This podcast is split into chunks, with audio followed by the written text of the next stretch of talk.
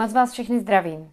I další, uplynulý týden v podání Fialovy pětidemoliční vlády se nesl v duchu skandálu a asociálních návrhů. Zdaleka největší kauzou minulého týdne se stal naprosto skandální záznam s jednáním ministra práce a sociálních věcí Mariana Jurečky s generálním ředitelem úřadu práce Viktorem Najmonem. Pojďme si inkriminovaný záznam pořízený a zveřejněný Najmonem nejprve pustit, než se podíváme na to, co vše je na něm špatně. Říkám Férovi dvě věci. Buď to se spolu rozejdeme v režimu, kdy to bude v rámci jako nějakého smíru, že já už jsem tomu, a musím říct, i ta debata, kterou teď jsme vedli poslední 30 minut, mě ne, ne, jako neukázala, že by na to navíc přemýšlíte já, že je jako možná nějaká úprava eh, toho vašeho přístupu a té, té formy spolupráce. Já nabízím férově odchod v podobě vaší rezignace a dovodu na mimořádné odměně a ukončit tu spolupráci. A já to nebudu nějak komentovat. Nebo mám připravenou služební hodnocení, kde jsem to vzal v posledních týdnech a rozjedeme se standardně procesem služebního hodnocení. Že opravdu nevidím, že by to dávalo nějaký smysl. Tak za prvé, Jurečka je s Najmanovou prací zjevně nespokojený. Přesto mu, jakožto odstupné za vyhazov, nabízí mimořádnou odměnu. Když vláda hledá každý způsob, jak lidem sebrat peníze, možná by mohla začít plnit to, co slibovala, a nerozhazovat peníze na mimořádné odměny vysokým státním úředníkům za špatně odvedenou práci. Jurečkovi se nelíbilo pozdní vyplácení příspěvků na děti či na bydlení, způsob pomoci Ukrajincům nebo pomalé fungování úředníků po celé zemi. Za to všechno si měl ale Najmon přijít na tučné odstupné, pokud dobrovolně rezignuje. Kdo z vás dostane extra bonus za to, když odvede svoji práci špatně? Pod vedením našich ministrů je to však patrně možné. Jurečkovo jednání, kdy Najmonovi vyhrožuje negativním hodnocením, pokud sám nerezignuje, navíc porušuje zákonník práce a dle právníků přesahuje také do trestně právní roviny ve věci vyhrožování. Jestli byl nebo nebyl spáchán trestný čin, by měly posoudit orgány činné v trestním řízení. Každopádně platí, že takové jednání je mimořádně odporné. Máme tu tedy ministra, jehož jednání by mohlo dle některých právníků naplňovat znaky dvou trestných činů – podplácení a vydírání. Jen připomínám, že podobná situace před několika lety odstartovala pád Nečasova kabinetu, tady to ale vypadá, jako by se vlastně nic zásadního nestalo a celá situace brzy vyšumí dostracena. A to i díky postoji premiéra Fialy, který navzdory názorům právníků považuje Jurečku v postup za korektní. Fiala mimo jiné prohlásil. Pan ministr hledal cestu, jak to vyřešit a nakonec se to vyřešilo.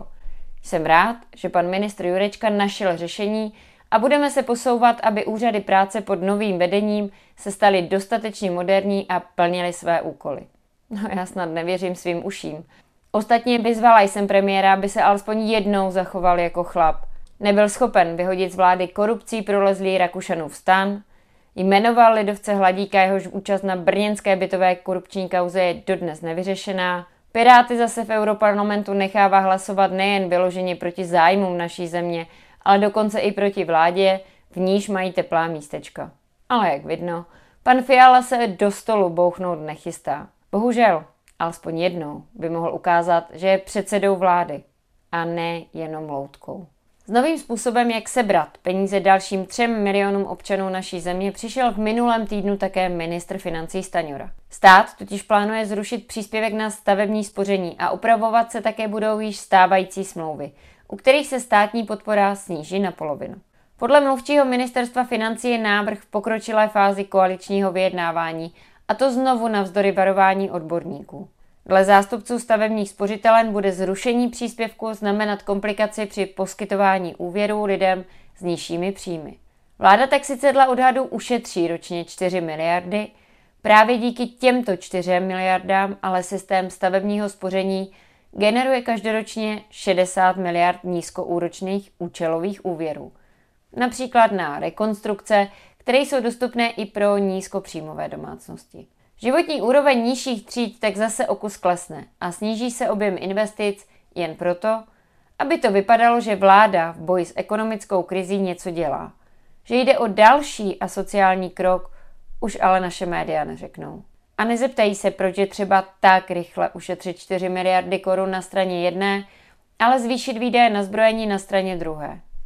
A to prosím ne o jednotky miliard, ale o desítky.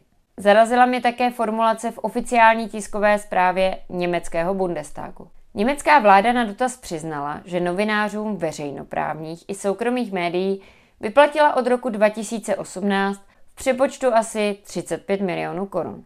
Ve zprávě ale zároveň stojí, že zveřejněná částka nezahrnuje honoráře vyplacené novinářům spolkovou spravodajskou službou a to z důvodu státního blaha. Občané Německa se tedy ze zprávy dozví, že tajné služby sponzorují mainstreamový tisk, ale pro jejich ochranu bude lepší, když o tom vlastně nebudou nic vědět. A ne? Nechte sebou manipulovat a raději se na nic neptejte. Bude vám lépe. Skoro jako Orwell, akorát diskopí je v tom případě vyspělý západ, ke kterému vzhlížíme a snažíme se mu přibližovat pokusy typu vládního zmocněnce pro dezinformace. Vlády přece ví vždycky nejlépe, co občan může vědět a jaké názory a informace jsou pro něj ty správné. Nevěřila bych, že někdy budu souhlasit s Danielou Drtinovou, ale ve svých posledních rozhovorech po prezidentských volbách podle mě naprosto přesně pojmenovala problém mainstreamových médií v Česku. Poslechněte si sami. Podle mě média selhala, ne všechna, nechci být paušální, ale selhala a jsou vlastně nejsilnějším nebo jedním z velkých poražených téhleté volby, protože to, co já jsem viděla, tak eh, bylo to, že jsem viděla novináře fandící, hmm. viděla jsem novináře oblečené do flanelových košil, viděla jsem novináře úplně natvrdo se zapojující do politické, do, do, do, do prezidentské uh, kampaně jednoho z kandidátů. Viděla jsem bezmeznou, bezmeznou podporu na sociálních sítích. A to já hmm. na sociálních sítích jsem opravdu jen jako jako pasivní pozorovatel, ale samozřejmě sleduju, co se děje a musím říct, že mi z toho vůbec nebylo dobře a byla jsem zděšená a byla jsem otřesená.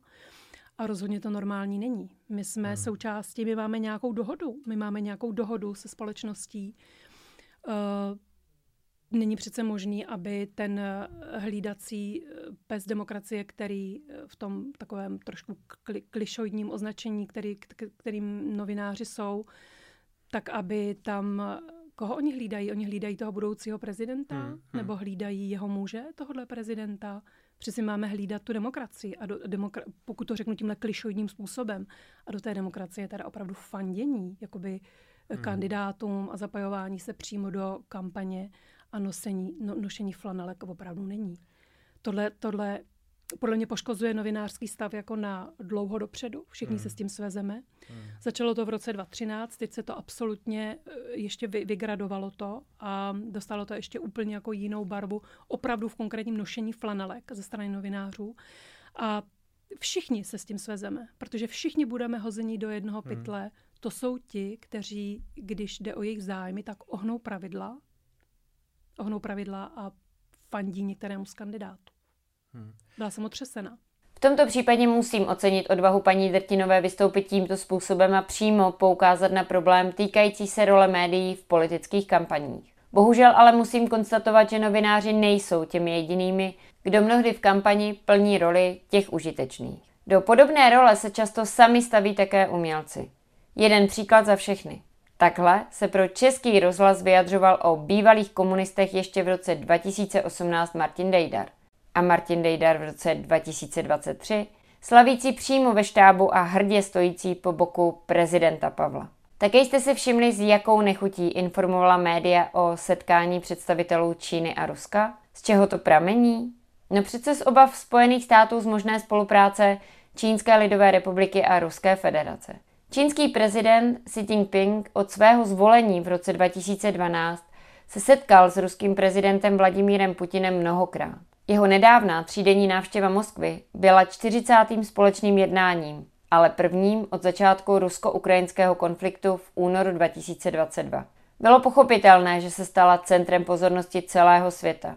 Nyní probíhají změny, jaké nebyly vidět 100 let, prohlásil v Moskvě Xi Jinping. A my společně řídíme tuto změnu. Ve skutečnosti spíše než o změny došlo k posílení vzájemných vztahů a k jistým posunům na mezinárodní scéně.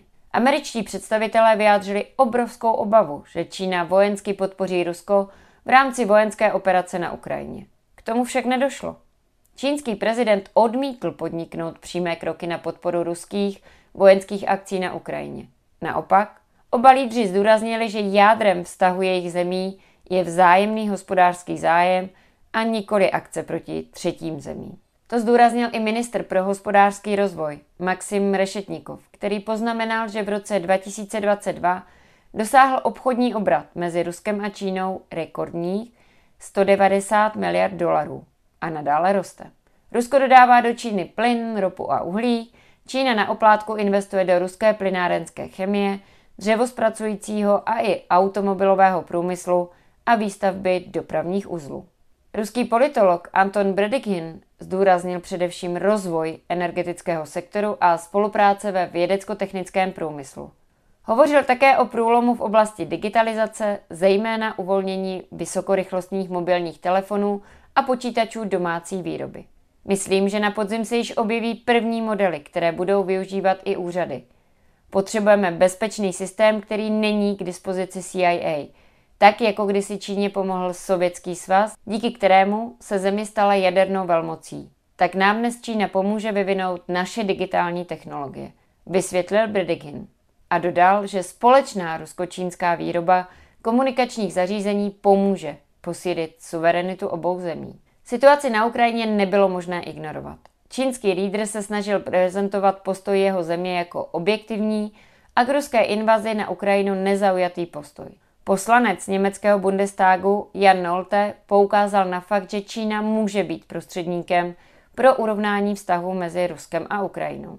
Čínský 12-bodový plán našel určitý souhlas jak v Rusku, tak na Ukrajině. Čína již dosáhla významného zahraničně politického úspěchu, kdy se jí podařilo vyjednat obnovení diplomatických vztahů mezi znepřátelenými Iránem, tedy šítským státem, a Saudskou Arábií, sunnickým státem. A to v regionu, kde USA věřili, že pouze oni mohou být prostředníky, připomněl Nolte. Putin, který původně čínský mírový plán odmítl, tak nyní řekl, že je otevřený procesu vyjednávání v souladu s čínským dokumentem, ale jeho úspěch bude záviset na ochotě jednat západních zemí a Kijeva. Pokud jde především o Spojené státy, na níž je Kijev závislý, tak tam zatím žádná ochota jednat neexistuje.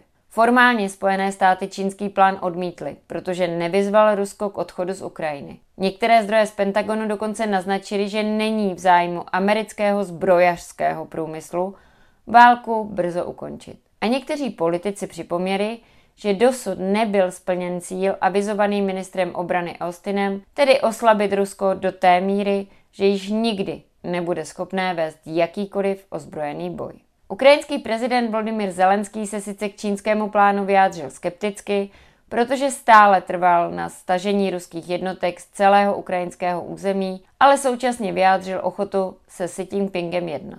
Oba prezidenti spolu zatím nehovořili, ale podle amerického Wall Street Journal jejich rozhovor na spadnutí. A právě potenciální úspěch čínské diplomacie při řešení rusko-ukrajinského konfliktu je pro americké představitele nestravitelným soustem, neboť pro ně i nadále je Čína nepřítelem číslo jedna. Nemohou tedy tolerovat snahy nepřítele pomáhat jejich ukrajinskému spojenci. To vnímá i britský spisovatel a bývalý velvyslanec Spojeného království v Uzbekistánu Craig Murray, který nyní ostře kritizoval americkou snahu přesvědčit Británii, že Čína je i jejím nepřítelem. Čína je vnímána jako nepřítel, protože USA byly donuceny vzít v úvahu i možnost zániku jejich ekonomické nadvlády, napsal Murray. Podle něj je jen otázkou času, kdy dolar přestane být hlavní světovou měnou. Mimochodem Putin v Moskvě oznámil, že čínský yuan by se měl stát hlavní zahraniční měnou Ruska.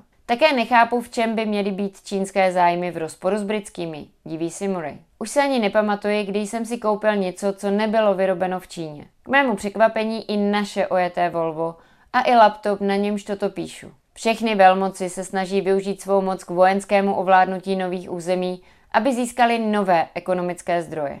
Mimochodem od tolik omílaného Tibetu Spojené státy napadly Větnam, Kambodžu, Irák, Afghánistán a Libii. USA mají mezi 750 a 1100 zahraničních vojenských základen, zatímco Čína jich nemá ani 10. Čína zvyšuje svůj ekonomický vliv v řadě zemí na světě, ale nepoužívá k tomu vojenské prostředky. Čína není naším nepřítelem, uzavírá bývalý britský velvyslanec. A myslím, že to platí nejen pro Velkou Británii, ale i Českou republiku. Mohli by si to možná uvědomit i čeští politici. Díky, že jste se dívali i dnes. Vy, kdo jste tak ještě neučinili, dejte odběr, ale hlavně všichni, kdo můžete dorazit, dorazte už zítra, tedy ve středu 29. března ve 12 na demonstraci odboru před úřad vlády v Praze. Budu tam a těším se na vás. A těším se na vás i na řadě jiných míst, kde vás snad brzy potkám. Tak mějte hezký den a nezapomeňte mě sledovat. Díky.